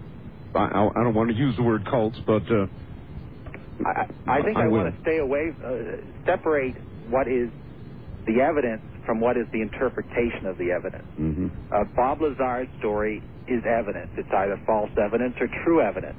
But upon this, people have uh, have piled their their belie- whole belief systems and, and pi- piled on their whole baggage that they want to believe, the things that they want to believe. And I, I think Bob is right in just sticking with the facts. But you've got a million different interpretations of those facts that are really muddying the waters more than anything else. It really, it really brushes up against almost for some being a religion, doesn't it? In other words, they want to believe in this so much. Absolutely. This is uh, this is no different than humans have been all through through, through the generations. They they want to believe certain things, and they will believe those things regardless of what the evidence is. An article of faith, and that's just like a religion, and that's not far from a cult. Indeed. Uh, and there are some out there who say they are ufologists, who might almost be thought of as cult leaders. That's right. But a, a cult leader can only uh, can only work if there, there there are willing followers, and there certainly are plenty of w- willing followers. This is something that Area 51 has taught me that there are people. There are certainly skeptics out there, people who will disbelieve no matter what. But there's also the true believers who will believe no matter what, and they will believe anything connected with UFOs. All right, Glenn, stay right there. We'll be right back to you. I have seen one. Of that, I, I know it. It gives me no sort of faith in anything, but I do know what I saw. We'll be back with more from the high desert in a moment. This is CBC.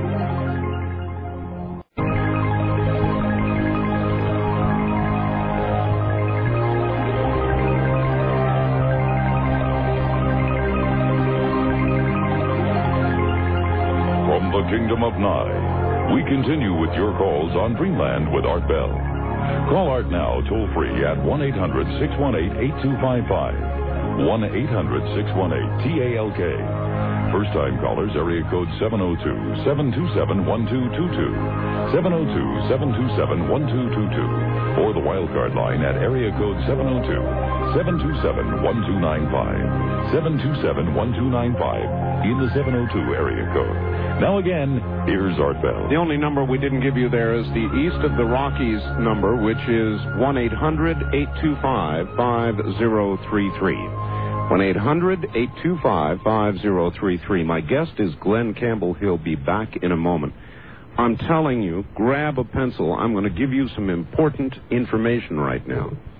As you know, the um, the edition of the newsletter about to be mailed to you has in it the five incredible Roswell photographs by uh, exclusive permission of Ray Santilli.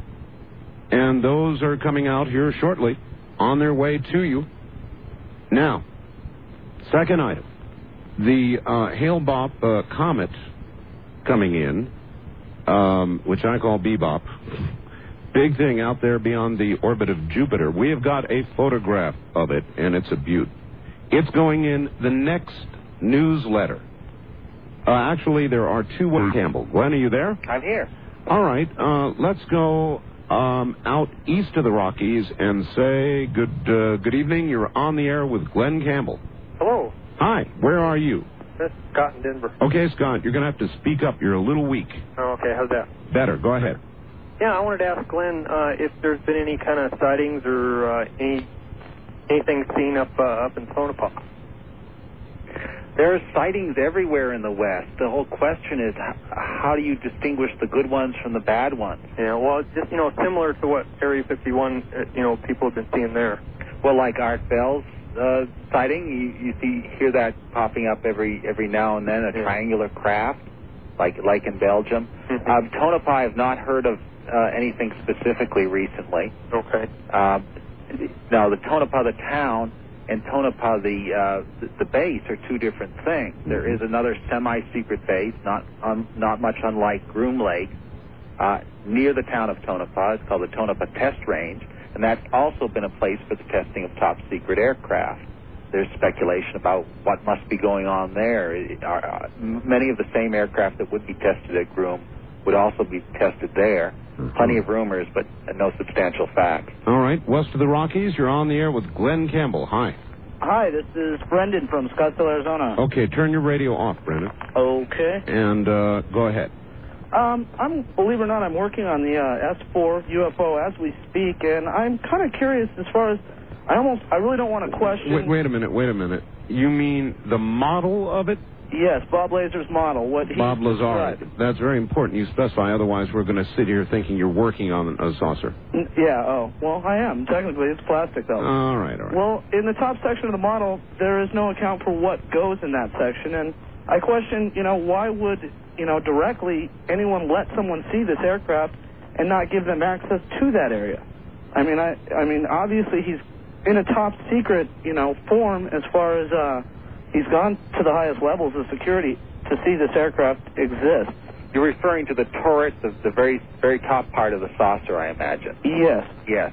Well, uh, uh, just being a top secret, having top secret clearance doesn't give you access to everything. Things are top secret compartmentalized, which means that you have access only to the absolute minimum that you need to, to see. This is true in, in all top secret projects. There's no sense in you knowing about that turret. Bob Lazar knowing about that turret is he has no business being there. He has no uh, technical need to be there. In other words, it would be uh, risking knowledge for no gain, and they don't do that. They don't do that. Now, The other source, J. Rod, says that what he has seen what is up there in that turret. Oh, no kidding. In the model that he was working with, and it's a navigation system. There are little windows along the side of that turret, and it's used to sight on, on stars or, or whatever. And this is exactly how uh, information is gathered, uh, isn't it, Glenn? In other words, a piece here, a piece there, and you piece it all together. You put it all together into a big puzzle, and if you do, certain inconsistencies will come up if the stories are in fact false, or if they're true, you see a, a, a much richer set of connections. You see, reality is different from a lie in that reality has a lot of rich connections with other parts of reality. And this is how you tell when someone's telling the truth or someone is lying. It's interesting. In a way, you're using the government's own um, method of um, making determinations against them. Well, this is standard logic, is what it is. all right. East of the Rockies, you're on the air with Glenn Campbell. Hi. Um, hi, Art. hi, Glenn. Um, I'd like to talk about the aliens because um, I'm pretty much convinced that the um, that the UFOs are either you know U.S. or maybe possibly Russian military planes. So um, in uh, the Bible, in the Apocalypse of the Catholic Bible, Psalms chapter I mean chapter 16. No, no, no, no. We don't. No, no, no. Sorry. We don't allow that on this program. Thanks for the call. West of the Rockies, you're on the air with Glenn Campbell. Hi. Hi. Hi. How you doing? I'm doing. Is this Art Bell? It is. Hi. Glenn Campbell, yes. I'm so glad I got through. Where are you? I'm in Nevada, Nevada. All right. in uh, Carson City. Okay. I was very um. Turn your radio off. Okay. Everybody has to do that, or they get confused because Okay. there is a delay. All right. Go ahead. There we go. Uh, first, I wanted to say that um, I am enjoying your programming very much, and um, I too have seen a UFO. Also, I'd like to ask you. I watched the news very carefully for a few days after that uh, interview with Mr. Scallion, Yes. and I never heard a thing about the earthquake in Chile. Okay. This doesn't relate to my guess, does it? Mm, not really. Okay. Well, the, the earthquake did occur. Yeah, I'm sure it did. Uh, you can check uh, check USGS figures, and uh, you'll hear about it. So, i- is any any question from my guest? Um, Shoot, anything you want. anything I want. Yeah. okay. Um, I have seen uh, UFO a long time ago, and I was wondering how much activity there was over Nevada at this time. Oh, that's fair. Yeah. How my- much my- activity is there, Glenn? my personal sense, I mean, no one is really collecting all the sighting reports nationally because there's just so many of them, and there's so much work to be done in, in distinguishing the good from the bad. My personal sense is that yes, there's a lot of sightings in Nevada, but there's, there's a lot of sightings all over the country. Are there more here, though, arguably, than elsewhere? That's a good question. Uh, I'm in Nevada, and this is all I'm exposed to, so I can't say. I just don't know. All right. Uh, east of the Rockies, you're on the air with Glenn Campbell. Hello? Yes. Yes, uh, turn your radio off and tell us where you're calling from, please. Okay. Try. Um, my name is uh, Mike, and I'm calling from Lexington, Kentucky. Lexington, Kentucky. Okay, Mike. Yes, um, I'm a little bit confused on the uh, the secrecy aspect of this. What what can you legally view uh, and not get into trouble? Can you can you take a hot air balloon up with a telescope and look, or what, Well, what can you do? as I say, that there are these mount this, there are these mountaintops that very distant, but uh, technically you can view the base from a legal vantage point by climbing up to the top of an 8,000 foot mountain. Well, his question is a good one, though. Suppose you went just outside the airspace that they have closed off, and you took a hot air balloon up.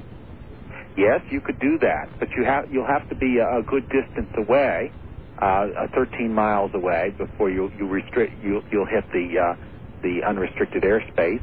And yes, you could do that. You can fly a small plane. People have done this. Fly fly a small Cessna along the border. However, in a Cessna or in a balloon, you're you're, you're dealing with a lot of shaking, a lot of forces, and generally it's not going to be very satisfying, especially if you have to use a telephoto lens to see anything at the base. No one's tried it though. No one has really done anything seriously in this in this realm. All right. Uh, so there you go, Kentucky. Uh, maybe you'll be the first. First time caller line, you're on the air with Glenn Campbell. Hi. Hi, Where are you?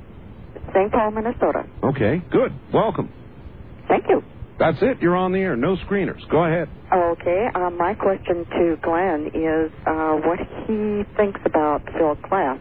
Um, some people feel as though he is actually a tool of the government in the fact that he uh, refuses to believe in there is any kind of activity and is very adamant in saying the government is not hiding or covering up anything as far as UFOs. Oh, it's a very good question. And, and on the Larry King show the other night, once again, they brought forth the specter of Mr. Klass, who, um, Glenn, I would almost, uh, I've had him on the show and we've done debates. I would almost put him in the category of the, the, the cult of non believers.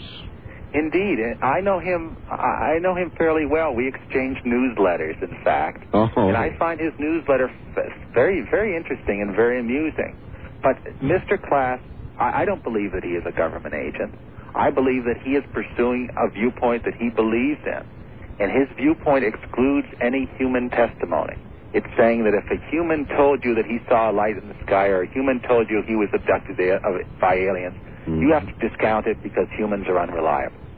That is his basic viewpoint, and it, it has a certain validity. You have to you have to understand how this man thinks, and, and I think that intellectually you have to deal with his uh, his, his objections. They they are are, are generally well grounded.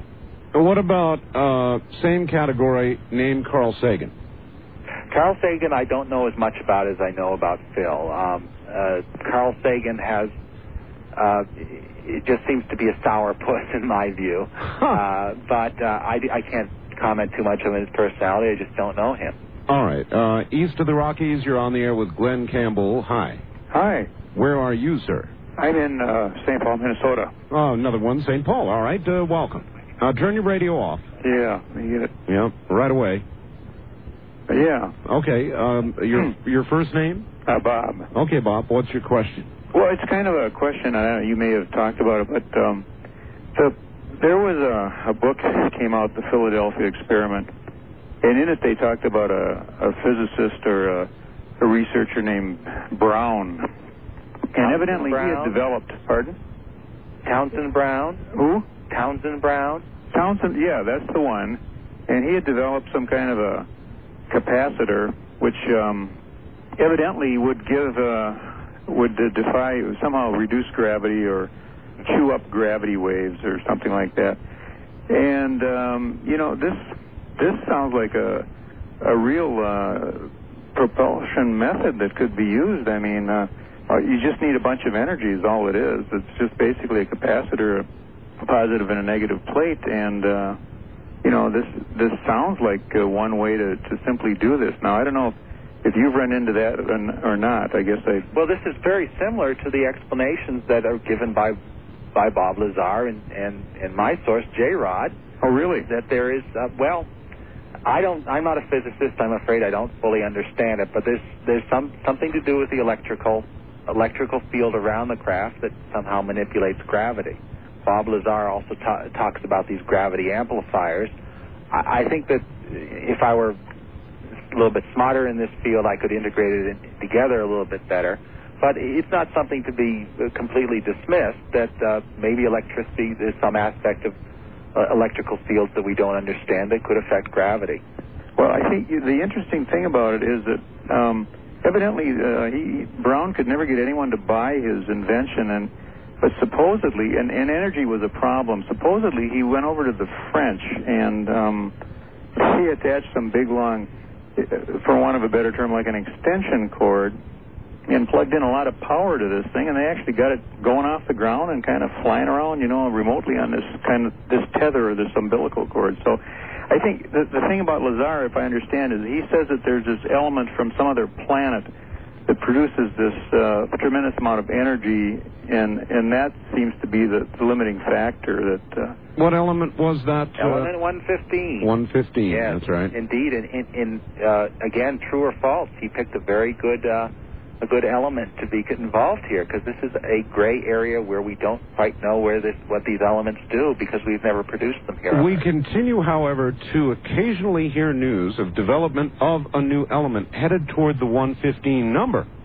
Indeed, but it, there's an awful lot of energy has to be put into this reaction to get those elements. When we're talking about element 112, I guess, which which might be the latest. Yes. Uh, you have to produce, you have to d- dump tons and tons of energy uh, into uh, your cyclotron or whatever you're producing this with to get even a few atoms of this item. Of 112, and right. it's very unstable when it when it's produced. That I've also heard. Uh, all right, hold on for a second, Glenn. Fascinating area. Um, nevertheless, we have reached 112, so perhaps in three more, just three more quantum leaps to new elements, and we'll all be in saucers. We'll be right back. If you feel the desire to control your own work hours, your work environment, be your own boss, choose your own work companion. Campbell, hi. Hello there. Oh, I'm sorry you're not. Hold on for just a second. Let me redo this. Now, west of the Rockies, you're on the air with Glenn Campbell. Yes, Glenn. Hi. You said any question? Are you married? I'm just kidding. um, I think you're par excellence because uh, right off the top you said your job was to gather information and disseminate it so that we could hold them accountable and responsible.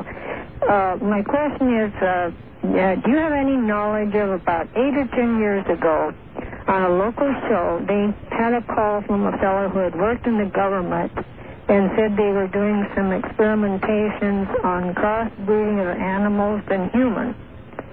Ooh, that's Well- a weird one. That's just one level beyond where where I want to be investigating. I think there's a big world of the unknown out there. I think I'm just trying to take things one step at a time. And uh, I've heard no substantial stories along those lines. I'm sort of trying to concentrate on, on nailing down even one or two UFOs, you know. Uh, you, you like the nuts and bolts part yeah, I, I sort of follow the, the Lazar gospel, quite frankly. of it. this is our gospel. All right, east of the Rockies, you're on the air with Glenn, Glenn Campbell. Where are you? Oklahoma City. Oklahoma City. Yeah, All out in the country here. All right. Um, my dad is very unemotional, and he's not into any anything really except for teeth. You know, he's a dentist. But I asked him the other day, "Do you believe in UFOs?" And he said, "Well, I've seen one." And I said, "What?" And he said, "Well, when I was nine years old, when he lived in South Africa, he was laying under a tree and he saw a uh, thing in the sky, and it was going too fast." So he knew, you know, it was. They didn't have that back then. He's 60. He just turned 60. And um, he, I said, well, what did it look like? You know, and he said a cigar, and it was going real, fast. And so, anyways, uh, the other day, about June or about June or so, I saw this um, like round thing. It was like, well, since I've started listening to your program, I've heard other people say these, you know, green fireballs, and that's what I saw. And so, what are those? Do you know? All right, uh, Glenn, I've seen those too. Uh, big old green fireballs. Uh, they- they can be seen easily from Las Vegas. You well, I- you've got to realize, first of all, that a, uh, a meteorite, when it enters the atmosphere, can be any color at all. The color depends on the composition of the meteorite. Sure. So if there's copper in it, I believe, then it's going to be green.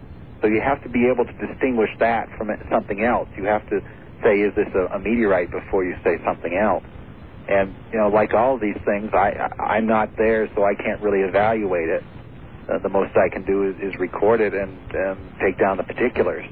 Um, I'm, I've become rather discouraged with lights in the sky for that reason. That you, even if it's a good sighting, you just don't know what to do with it. Uh, that's exactly right. I generally tell people, oh yes, the green fireballs, they are delivering the pods to Earth. uh, Glenn, hold on. We'll be right back to you. We're at the bottom of the hour. Glenn Campbell, uh, the world's expert, I guess, on Area 51, short of anybody in the military, out here in civilian life. Don't forget, if you'd like to order our newsletter, you may do so 24 hours a day. It is busy. Please keep trying. Yes, the comet photo is going to be in there. Next issue. The number is 1 800 917 4278. 1 800 917 4278.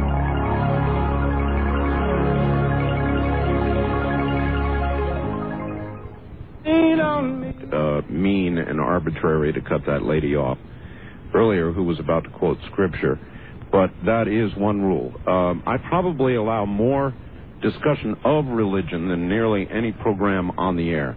But I do not allow quoting of scripture. For that, we rely on church uh, and Sunday, or whatever day you choose, and that's fine. But we don't do that here. And the other rule is no bad language and uh, one call per program. observing all those rules, um, we'll get along fine. Now, the east of the Rockies line, the only one not given in a little phone number bump there, is 1 800 825 5033. 1 800 825 5033 if you're east of the Rockies, toll free. Now, a quick word about Linda Howe. You heard Linda Howe much earlier in the program. If you want to know more about her and what she does, listen carefully. If you enjoy Dreamland's weekly news segments by Linda and first-hand eyewitnesses, Linda Moulton Howe's two books, An Alien Harvest and Glimpses of Other Realities, are acclaimed for their quality, depth, photographs, and drawings. If you are interested in learning more about the mysterious animal mutilations, crop circles, UFO sightings, the human abduction syndrome, and government knowledge about these worldwide phenomena, you will enjoy these books and videos available directly from LMH Productions. You can dial 1 800 707 9993 to order. That's 1 800 707 9993. Now, back to the man who knows about it, uh, Glenn Campbell. Glenn, are you there? I'm here. Good. Um, let's go east of the Rockies and say hi. You're on the air with Glenn Campbell. Where are you calling from, please? Uh, Vermont. Vermont. All right. Yes. I have a question. Um, see, back in the early 70s, I used to be a paper boy, and I'd always read the paper, and there was, and there was uh, a lot of things in the paper about the UFOs, and then all of a sudden it died. I was wondering if uh, Mr. Campbell knows anything about that. All right. Uh, I'll broaden the question a little bit. Uh, Glenn, it seems to go in great cycles, doesn't it? It does, and I've been on. A, uh, I'm have observed the media firsthand. I've seen, which is essentially a big uh, blip in the media over Area 51, and uh, the people are always saying this must be part of the government uh, plan to release the information. And no, I don't believe that. I believe that the media naturally goes through these cycles.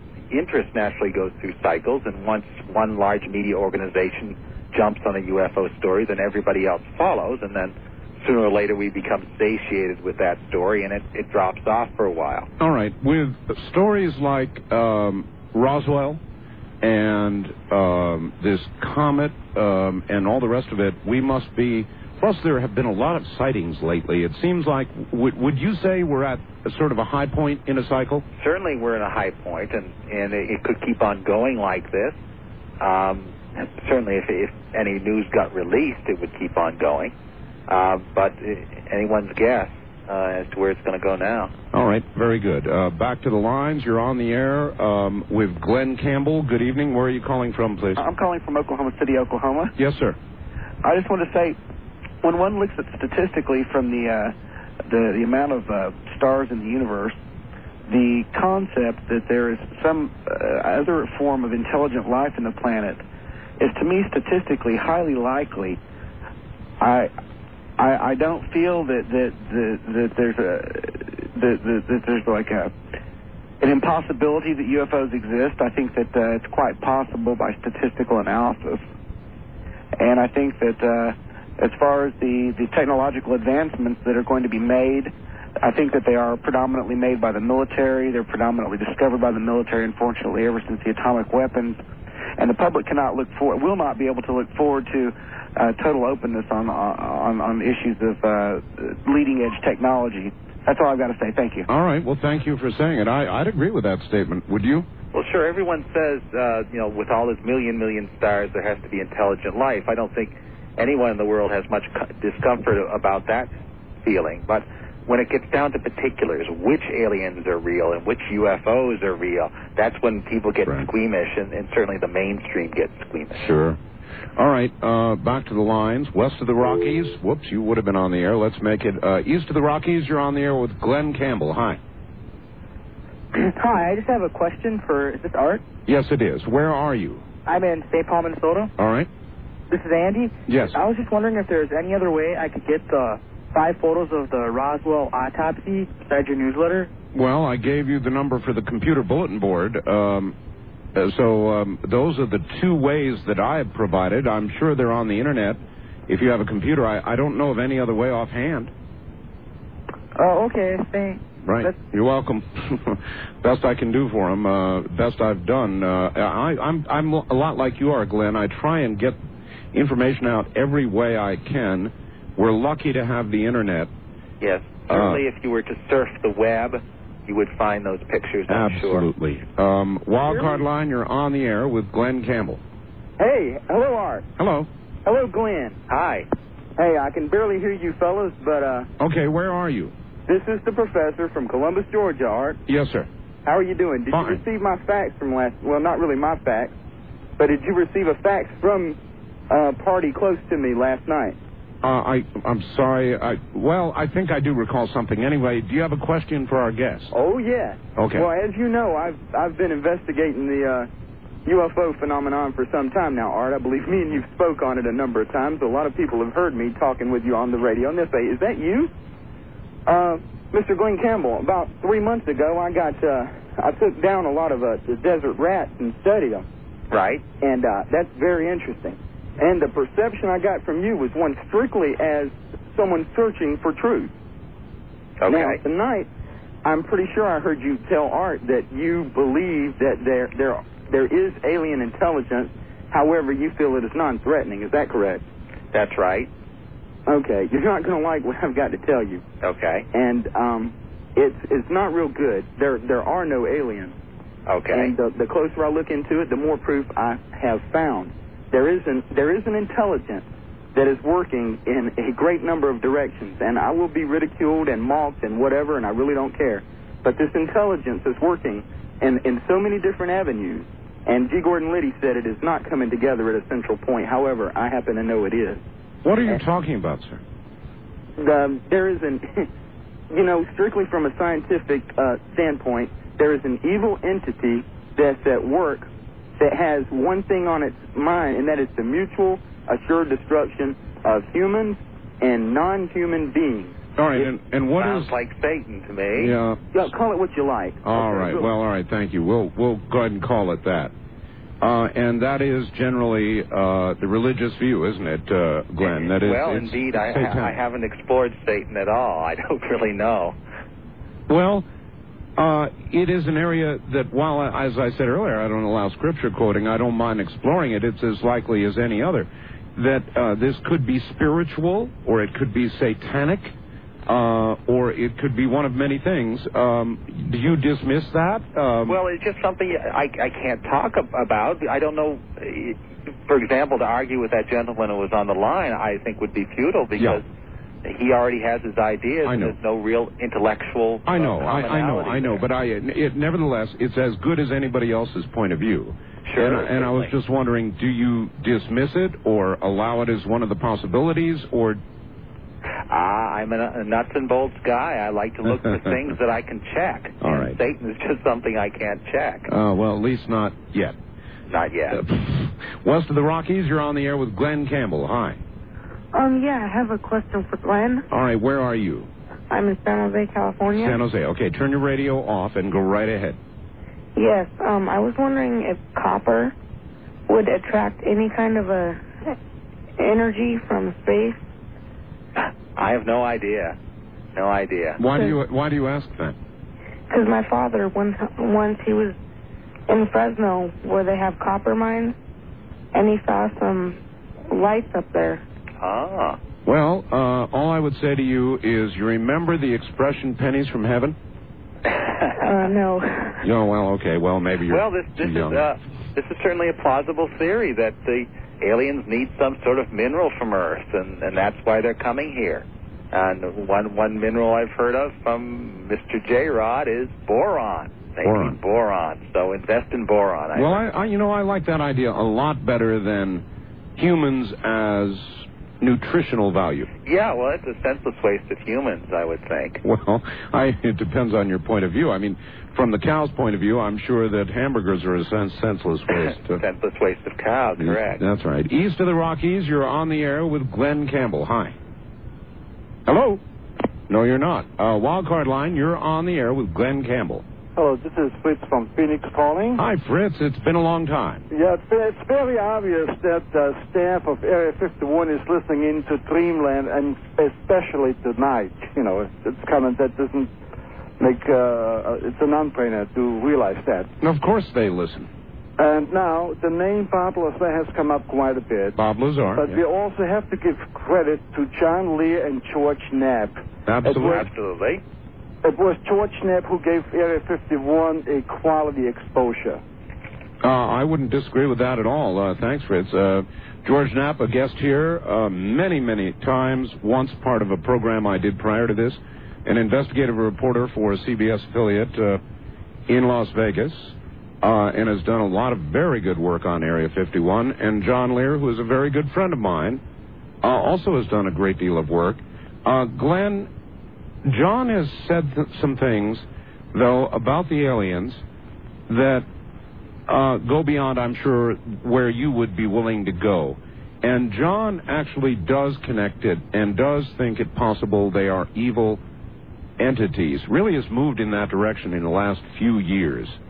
Certainly. And, and um, you agree with that assessment of where he's gone? Again, I I don't make those interpretations. I'm like Bob Lazar. I stick to the facts, and I think Bob would probably agree with me that he, doesn't have that uh, that that inclination to say they're they're good or evil. But John has actually come to the point where he firmly believes they're evil, number one, and number two, will finally dispense the advice something awful is going to happen. Just lead your life, love your family, enjoy the time you have left. Stand, uh, stand by, uh, Glenn. I'll be right back to you. He's made statements of that sort on my program. It's pretty chilling stuff, and it's particularly chilling because he says it with a certain, uh, very calm, uh, kind of resignation that would chill you if you heard it. And on that note, we'll be right back. You don't have to put up back uh, to Glenn Campbell, and I want to give Glenn uh, toward the end of the show here an opportunity to once again say, Glenn, if they go to the World Wide Web and they do a web search, uh, what keyword would they use to get to your website? Well, the surefire bet would be to sh- search for UFOs because all those UFO pages are pretty well linked together. Right. And you could also try searching for desert rat. And what you're looking for is the Groom Lake desert rat or my Area 51 page, all of which have everything I know. How do you feel about being called the Groom Lake Desert Rat? Well, that's the name of the newsletter, but I am pleased to be a, a desert rat indeed. Yes. Now, there, for people who are not on the internet, uh, I can send them a free catalog by snail mail, as we call it. Snail mail. And Yeah, all right, before you give it out, is this the same address as uh, the Area 51 Viewer's Guide? That's correct. All right, which is $19, which then that, that includes shipping and handling. That's correct. All right. The address for that or the free uh, Catalog. Catalog, all right, is Publications relating to Area 51. Just drop me a line at uh, Area 51 Research Center in Rachel, Nevada, 89001. All you really have to remember is that zip code 89001, and I'll send you the catalog. All right. Well, that's that's a great offer. All right. Uh, east of the Rockies, you're on the air with Glenn Campbell. Hi. Yes, I'm calling from Columbia, Missouri. I'm a 16-year-old uh, science student here, and uh, I have a couple uh, topics I'd like to discuss. Uh, the first, um, the crop circles. I uh, just heard them mentioned. Um, they, uh, the producers of the crop circles have already come forth. There's a bunch of uh, punk teenagers. I mean, me personally, I believe uh, in UFOs and other intelligence, but I think uh, this is one topic that needs to be put to rest. Well, this is already way out of my field because Right. uh, That's I, in- I just don't deal with crop circles. That's in Linda Howe's field, and when we have her as a guest, you're welcome to call, sir. Uh, Okay. she would have some strong opposite arguments, but that's not the time for the question. What else do you have? Oh, um, these uh, the sightings. I think the reason uh, there are more sightings uh, now, people aren't afraid to come out. Um, it's more of a open area, and That, um, that certainly could be true, and better communication as well. Right. Um, for the caller that uh, called in, um, uh, the last uh, brought the attention the religious aspect Yes. of that. Um, uh, I think that was a, a feeble attempt uh, to make an intellectual uh, argument, and uh, I think anybody that doesn't believe that there's other intelligent life in the universe um, is maybe uh, very non-intellectual and um, egotistical. All right. Well, I appreciate the opinion and uh, the call, and I don't know where else we'd go with that. First time caller line, you're on the air with Glenn Campbell. Hello. Yes, uh, Mr. Campbell. Hi. Hi. Uh, I was wondering, uh, when I get on the uh, World Wide Web, uh, I'm looking for uh, camo dudes. A camo dude. Yeah, you, you know I don't know if they have a web page. Okay, can you get it from the web page? Uh, camo dude is our name for the security guys that hang out hang out on the uh, uh, along the border. We can because they're in camouflage fatigues, but I, I don't think you'll find them that they have their own web page. No, no, no. What I'm talking about is the manual that you had. Oh, okay. Well, uh, there is a security manual that has been placed on the uh, internet, um, a security manual for the camo dudes. In fact, describing some of their functions. and this okay, I is connected to that, but I uh, it, it didn't. I didn't know if I was getting a write up or if I was getting the actual uh, manual that you put on there. I mean, it it um, it didn't make a you know the connection. It just it kind of blinked there for a second and went back to the main web pa- web page. Oh, you're talking about a technical problem. I, I can't say. You probably should uh, send me an email message at one of those addresses there. And uh, uh, did you get to a main page, an Area 51 page? Uh, well, I, I did like you said. I typed in desert rat in the uh, web crawler. Okay, you. Uh, I would say search for find out any UFO page at all. Right. And that will eventually lead you to the Desert Rat, to the Area 51 page, where you'll find the security manual and other things. Okay, I'd like to ask you too. What what? Uh, how come you don't like Chuck Clark? Who? Well, I, you know, we don't want to talk about individual people. I, I think uh, Yeah, I, I, we don't want to be slinging mud at, at each other. But obviously, in in the UFO field, as as in every field, you have a lot of rivalries going on and a lot of uh, uh, bad blood, and this is just the way humans are. Well, uh, that's a good final question. We're about out of time. Uh, I sure would like to see a lot of the UFO community heal, and uh, it sort of rips itself apart bit by bit, doesn't it? Well, n- this is the way humans are. I think that if you have any field, especially UFOs, where you have no solid base of uh, of agreement to begin with, no one can agree what UFOs are. Never mind on, on what we should be doing about them. Uh, what you see is, is is humans doing what they do best, which is arguing with each other. and I think this is inevitable, and there's nothing particularly wrong with that. And so it shall go on. Uh, Glenn Campbell, it has been a pleasure. It's a pleasure here as well. We're out of time. We'll do it again sometime. Uh, the Great Master O Area 51. Glenn, thank you. Thank you. Take care. Glenn Campbell, uh, indeed a pleasure to have him on. And I'm sorry, we're governed by the clock. We must go. But once again, remember some fascinating stuff. It's going to be published in our newsletter. And uh, so, uh, by all means, order it. The order number for our newsletter at $29.95 a year, worth every penny, is 1 800 917 4278. Just keep trying until you finally get through. 1 800 917 4278. I'm Art Bell from the high desert near Dreamland. Good night. This has been Dreamland, a program dedicated to an examination of areas in the human experience not easily nor neatly put in a box. Things seen at the edge of vision, awakening a part of the mind as yet not mapped. Yet things every bit as real as the air we breathe but don't see. Please join us again next week at this time for Dreamland.